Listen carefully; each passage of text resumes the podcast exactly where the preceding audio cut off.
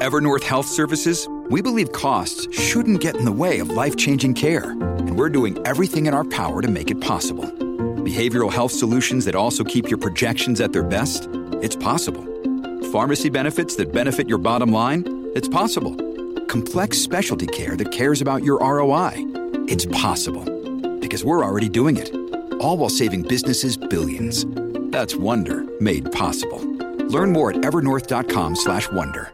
We're going to have a discussion about what's going on in Ukraine. It's now three months since, um, a little over three months actually, since it started, the invasion um, began, and uh, there's been all kinds of discussion about, you know, Russia failing and the Ukraine uh, really impressing people. And uh, let's just get an update on where we stand now. We're going to chat with David Perry. David is the president of the Canadian Global Affairs Institute. Uh, thanks for joining us, David. Appreciate your time. Good to be with you. So let's just get an update, a status report, if you will. Um, I, I, I, keep hearing that Russia is really focusing on parts of eastern Ukraine and southern Ukraine, but they've pulled out of some of the larger cities that we heard about earlier in this conflict. Yeah, I think that's a, a pretty good uh, high-level snapshot. Um, so, in the early days of the the war, the end of February, the Russians had moved in uh, basically kind of three three different lines of advance. Uh, one in the south, kind of up from uh, Crimea, uh, previously Ukrainian territory that seized in 2014, pushing uh, up to the west and to the east and a little bit to the north. There's a, a different line of effort in the east, and uh, the eastern part of Ukraine. Uh, again, 2014, the Russians had moved to foment uh, separatist rebellion there. That's largely where the the fighting still is uh, today. And then there was also a northern axis, so down down from basically Belarus, uh, Belarus in towards the capital uh, of Kiev, as well as other cities um, around there. Uh, that's really the, the the main line of effort uh, where the the Russians were pretty much thoroughly stopped mm-hmm. uh, and pushed back entirely. So their their forces are out from around uh, the capital. They suffered uh, an enormous number of losses, lots of tactical defeats, um, f- failed uh, attempts to seize airports, and a whole bunch of problems there. Uh, and since uh, for about the last month or so, give or take, they've really concentrated uh, on the eastern part of the country. Um, in terms of like you were saying, you know, the setbacks and, and some of the, the, the failures they had suffered throughout the course of this conflict, um, how what have we learned about the Russian military? Because I think the, the impression that I think a lot of us had, I certainly had, was they would roll through Ukraine facing very little resistance, and you know they're a superpower and all the rest. It hasn't worked out that way. Have Have you been surprised by all of the problems that they've encountered?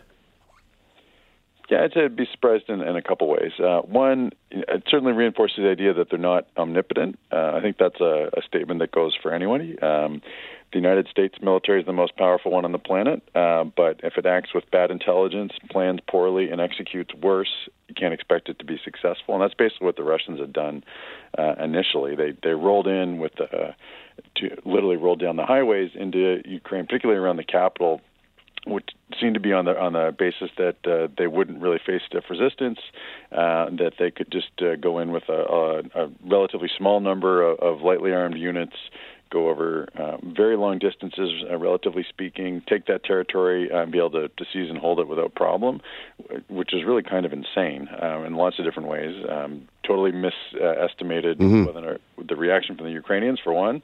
Uh, totally underestimated, uh, I think, the difficulty in actually doing that.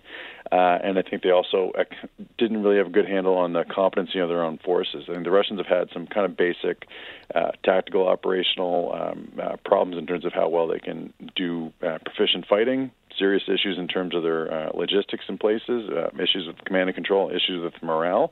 But I think it's also uh, important to keep in mind that what they were doing initially uh, was both ill advised uh, and very difficult.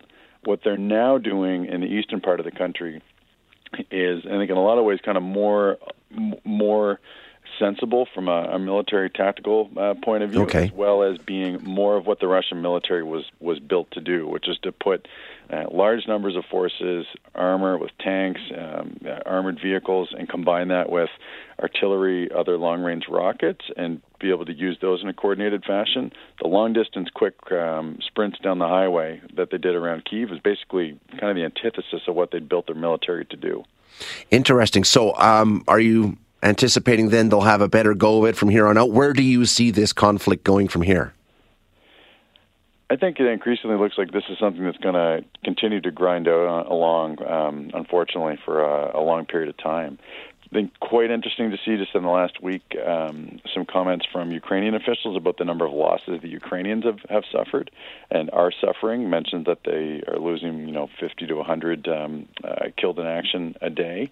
Um, you know, for for context, uh, Canada didn't lose 200 people uh, in the entire decade. Plus, we were in Afghanistan, um, so those numbers of losses are, are fairly high. And we, uh, for one, so that indicates that the, the Ukrainians are, are losing significant numbers of people. And there's also been some reporting that they've lost a lot of um, a lot of vehicles, a lot of their own tanks as well.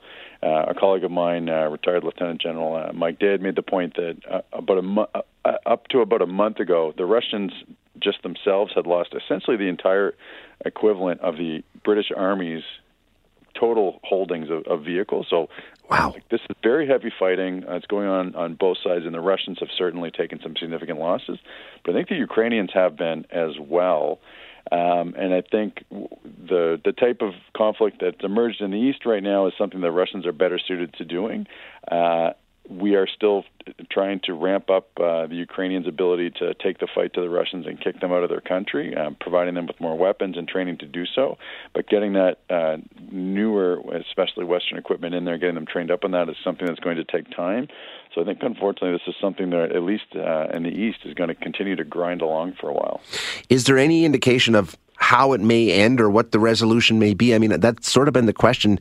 You know, do we just let this continue in Ukraine? Does it expand? Does it go further? Is there any more uh, understanding, I guess, of how this might ultimately resolve?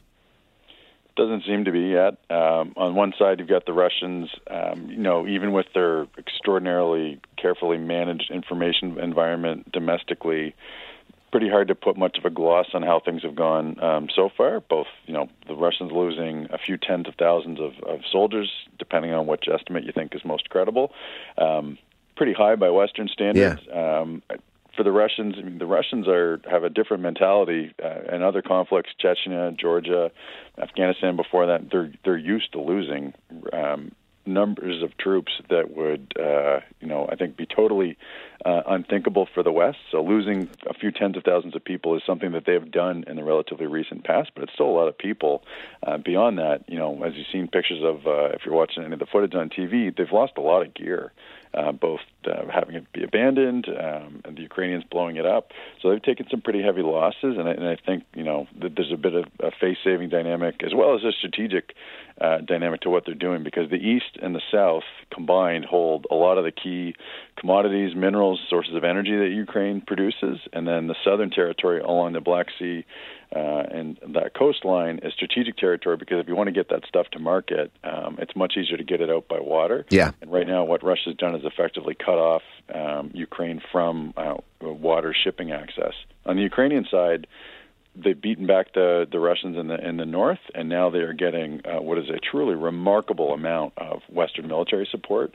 Uh, so I imagine if I were them, that they think that uh, if they can uh, keep to this long term, that they could win this. Wow, wouldn't that be something? Uh, David, thank you so much for your update. I appreciate your time. Great to talk to you.